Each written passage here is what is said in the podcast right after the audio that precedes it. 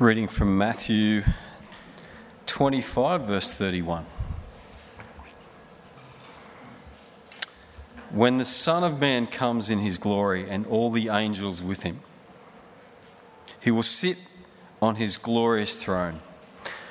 All the nations will be gathered before him, and he will separate the people one from another, as a shepherd separates the sheep from the goats. He will put the sheep on his right and the goats on his left. Then the king will say to those on his right, Come, you who are blessed by my Father. Take your inheritance, the kingdom prepared for you since the creation of the world. For I was hungry, and you gave me something to eat. I was thirsty, and you gave me something to drink. I was a stranger, and you invited me in. I needed clothes, and you clothed me. I was sick, and you looked after me. I was in prison, and you came to visit me. Then the righteous will answer, Lord, when did we see you hungry and feed you, or thirsty and give you something to drink? When did we see you, a stranger, invite you in, or needing clothes and clothe you? When did we see you sick or in prison or go to visit you? The king will reply, Truly, I tell you, whatever you did for one of the least of these brothers and sisters of mine, you did for me. Then he will say to those on his left, Depart me from me, you who are cursed, into the eternal fire prepared for the devil and his angels. For I was hungry, and you gave me nothing to eat. I was thirsty, and you gave me nothing to drink. I was a stranger, and you didn't invite me in. I needed clothes, and you did not clothe me. I was sick and in prison, and you did not look after me. They also will answer, Lord, when did we see you hungry, or thirsty, or a stranger, or needing clothes? Or sick or in prison and did not help you? He will reply, Truly, I tell you, whatever you did not do for one of the least of these, you did not do for me. Then they will go away to eternal punishment, but the righteous to eternal life. This is the word of the Lord. We're currently if you're joining us for the first time this morning, if you're visiting, again, just a warm welcome. You're our guest. Uh, we here at Erina Community Baptist are joining with churches right around the nation of varying denominations, looking at the difference that Jesus has made to Western culture in particular, in, in a variety of areas. And areas that we would often take for granted actually find their origin and root in the person and the teaching of Jesus. And we began by looking at the historical evidence for the person of Christ. Um, and I guess the, the premise of Jesus the game changer is that, yes, Jesus changes societies and communities, but Jesus changes ultimately one person at a time. He is a game changer for individuals who then go on to become game changers themselves. And that's what we've witnessed today. We've witnessed the power of Jesus being a game changer for Ian and, and, and Bronte and Rhonda, who now, as Sarah prayed, will kind of go on to be game changers for others. And that's kind of been the plan. And that's why God sent His Holy Spirit, as we sang at the very beginning. Uh, the plan that God's people would continue His mission to be game changers in the lives of others. So we talked about the historical evidence for Jesus and then the difference that Jesus has made around equality for men and women, for people of all different races. Uh, for, for, uh, last week we heard about the difference that Jesus has made for women and for children. And today, just very briefly, I want to share with you the difference, or some of the difference that Jesus has made in regards to care um, or namely compassion, and that is caring for individuals, people who are going through difficult times, particularly those who are ill or those who suffer misfortune. Alvin Schmidt, who wrote How Christianity Changed the World, um, examines the Greco Roman culture into which Jesus came, and I guess where the teaching and the ministry of Jesus began. And he looks at these two words that speak about care. And when we understand the difference between these two words, it helps us understand the difference that Jesus made. The two words are liberalitas and caritas. And liberalitas means to care for someone, to offer someone uh, assistance in their time of need, but there is an expectation that the favour will be returned. So I do something for you because you're in need, but in a sense now you are obligated to serve me. You might recall when Jesus t- gives the parable about hosting a banquet, he's speaking into a culture when, when people would invite others to come for a banquet, they would do so with the cultural expectation that you would return the favour. Therefore, if you couldn't return the favour, you never host a banquet and you're never going to be invited to a banquet. That's the kind of culture that Jesus is speaking into. And that same philosophy applies when it came to care I will care for you in your time of need, but only with the expectation that you will then help me in my time of need. Now, the word caritas uh, carries very different meanings and connotations. It, it says, I will care for you in your time of need. Full stop.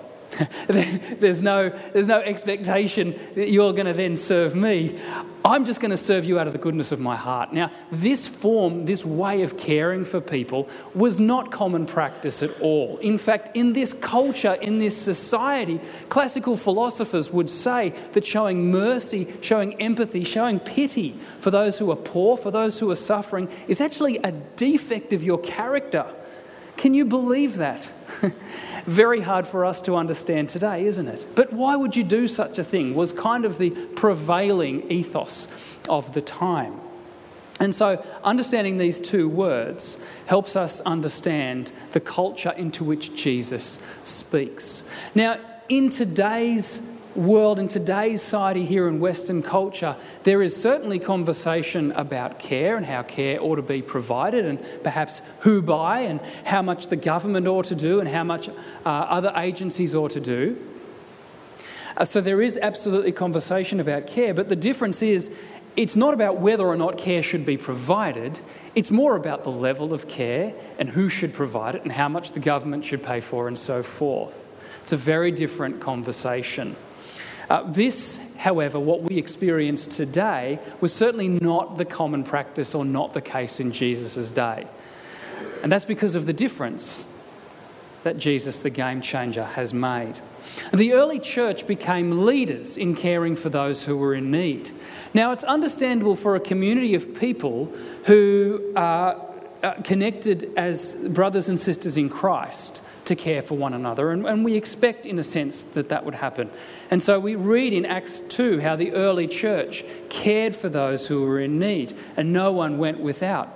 The interesting thing is, however, is that this care, this extension of compassion, was not just for those who were kind of in house, if you like. They were not, it wasn't just a way of caring for people who were part of the church family. That care extended to people beyond the church family beyond the body of Christ. And that's what floored society. It wasn't just that the church community was so radical in its care for one another, it was that that care actually rippled out to people who didn't know yet about Jesus and the difference that he had made. Now, this caused some significant outrage amongst leaders of the time. This was not a popular thing to do. And Julian the Apostate, it caused great contention for him. He was the, the leader or the ruler, if you like, after Constantine. Constantine changed the official religion of Rome to Christianity and embraced that. But after he'd left, the next person that took over was the complete opposite. And in a sense, he wanted to return Rome to its pagan origins and pagan roots. He was no friend of the church. And interesting to read about the fact that there were pagan priests. So many of us would understand what a, a religious priest is, and that that is a person who stands uh, before God on behalf of the people and ministers to them. Well, there are actually pagan priests, a lot of them. Uh, and they would serve the false gods, if you like, of the time. And Julian tried to encourage the pagan priests to um, serve the needy and the poor, much like what the Christian priests and community were doing, but they wouldn't have a bar of it. because it wasn't part of their culture, it wasn't part of their value system, and so that fell flat. But why did the Christians serve the poor? And in this particular time and context, it made such a difference because they were so different. Well, the reason the early church and the Christians cared for the poor was because they served a master who himself had cared for the poor, who had a mandate right from the very beginning of his ministry, as Jesus read in the temple from the scroll from Isaiah 61 1 to 2, which is recorded for us in Luke's gospel. And right at the outset of Jesus' ministry, we see that he is going to exercise a bias of care and attention to the poor, to the prisoners, and to the oppressed. Now, this can be interpreted as both spiritual but also physical. Jesus is going to come and he is going to meet the needs of people where they're at, both spiritually and physically. And then we read through the Gospels, there are so many different stories and accounts, aren't there, of Jesus ministering to those in need, offering care to people um, who are sick, who are ill, who are hungry, and Jesus ministers to their brokenness. But a key text, if you like, that I suppose really helped form and shape the early church's response to people in need is the text that we heard from Trev earlier in Matthew 25. And it's the classic Judgment Day text of the sheep and the goats. And the sheep are divided on one side, they are put to the right, and the goats are put to the left. And it's in this instance that we see the word caritas being um, fleshed out, if you like. God's people have cared for the poor with the spirit of caritas. And they have done it because they have been called to by their master, and there was no expectation or obligation on those who receive it. Very different from the goats who have carried out that care of liberalitas. Uh, that's, uh, I will only offer care to you if you will extend that same care to me. So we read in Matthew 25 these words And the king will say to those on his right, the sheep, Come, you who are blessed by my Father. Take your inheritance, the kingdom prepared for you since the creation of the world. For I was hungry and you gave me something to eat. I was thirsty and you gave me something to drink. I was a stranger and you invited me in. I needed clothes and you clothed me. I was sick and you looked after me. I was in prison and you came to visit me. And what's surprising about this text is, I guess, the sense of surprise that those on the right have. And they say, Then the righteous will answer him, Lord, when did we see you hungry and feed you? Or thirsty and give you something to drink? When did we see you a stranger and invite you in? Or needing clothes and clothe you? When did we uh, see you sick or in prison and go to visit you? And then Jesus, who is speaking as the king, went on to say words that would quite literally change the church and the society in which we now live in. Truly, I tell you, whatever you do for one of the least of these brothers and sisters of mine, you have done for me. And so, all of a sudden now, the whole outlook towards showing care to others has been reframed. You don't do it in order to receive for yourself. You show care because in doing so, you are actually showing care to me. The early church took that seriously. And so they went out of their way to find people who were sick, who were broken, who were in prison, who went without, and show them the love of Jesus because they understood that in doing so, they were actually showing care to Jesus himself. Is this not the vision of the justice ministry? it is to reach and to share people who are poor and destitute and vulnerable and treated uh, with contempt and abuse, that there is a, another way, that there is a God who loves them. And we who join with different organisations and we who ourselves seek to reach people who are in this circumstance, we don't do it for any gain for ourselves. We do it because we want to love Christ. and it, it's a game changer, isn't it? So you can understand that in a world, in a society that is motivated and I guess framed up with the value of liberalitas, this teaching creates a huge shift. And, and there is a shift, and that shift just continues to flood into today's world where care is, is now offered and given, even from those who have no faith in Christ, because that's the society that we now live in a society that's, that does seek to offer care uh, and respect to the individual.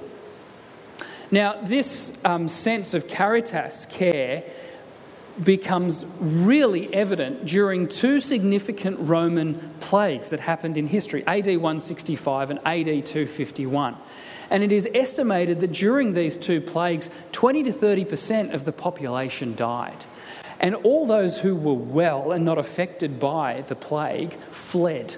So, anyone of influence, particularly the wealthy, the leaders, the pagan priests, they all took off, basically leaving the city full of people who had contagious diseases that were going to die. But some chose to remain and help and show care.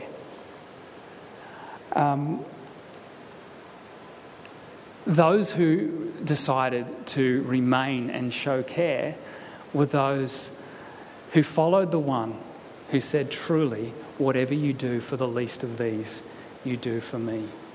And so the believers of that time saw this as a wonderful opportunity to show the love of Christ to Christ because they see Christ in the poor and the needy.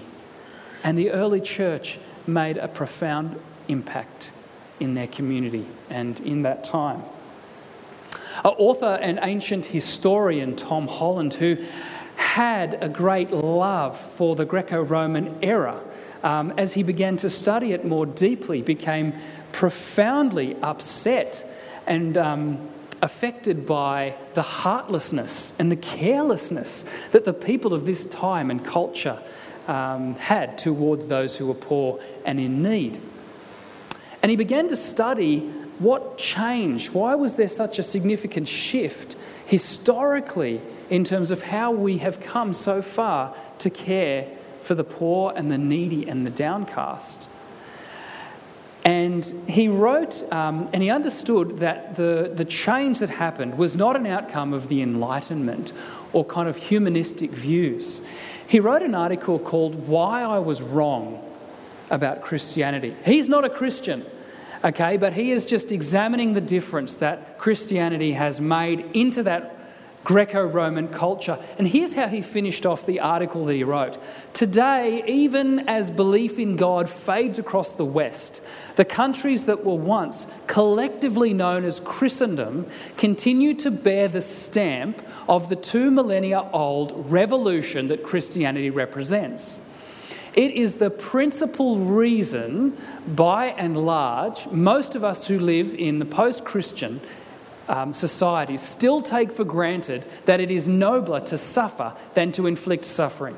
It is why we generally assume that every human life is of equal value. In my morals and ethics, I have learned to accept that I am not Greek or Roman at all, but thoroughly and profoundly, proudly Christian. The words of Jesus motivated the early church to open up hospitals, institutions that would care for the poor. It made a significant difference. And let me share with you to close one little example that has touched the shores of our nation. In 1808, in Dublin, Ireland, there was a little a lady, um, a nun, Mary Aikenhead, who just had a real sense of calling to love and serve the poor. So she became a nun and she took her usual vows of poverty and chastity and service.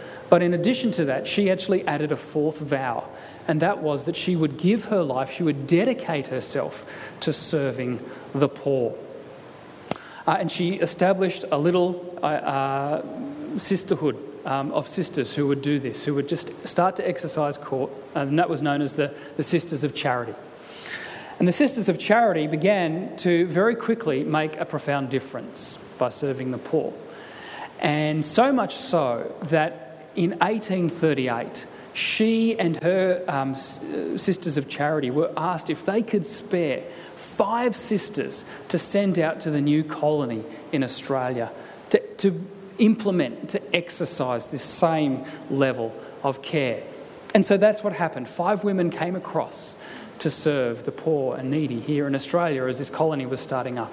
They would visit women in uh, the Parramatta prison, of all places, so close to home, isn't it? And they began a hospital for the poor. And then in 1857, they purchased a small building in Potts Point uh, and opened St Vincent's Hospital which is now known as St Vincent's Health Australia, one of Australia's largest uh, medical facilities that to this day still operates out of the founding values of sharing the love and the care of Jesus to all that they serve. So, this small group of nuns from Ireland come out to Australia. Uh, who have taken the care, taken the teaching and the ministry of Jesus' care to heart and put it into practice. And that reached the shores of Australia. And now one of our largest medical facilities is in operation because of this small group of women who took the words of Jesus Truly I tell you, whatever you do to the least of these, you do for me. The Western world and countries like Australia continue to receive an incredible level of care that has only come about through the game changing life and ministry of Jesus Christ. Let's pray. Heavenly Father, we just want to thank you for the difference that Jesus has made in so many different areas of our Western culture and society. And we just want to pause and give thanks. We recognize, Lord, that we can so easily take some of these things for granted. And yet, how wonderful it is for us to learn today that much of this care has its roots and origins in your life and ministry. What an encouragement for us to see the continual difference your life and teaching and ministry is making.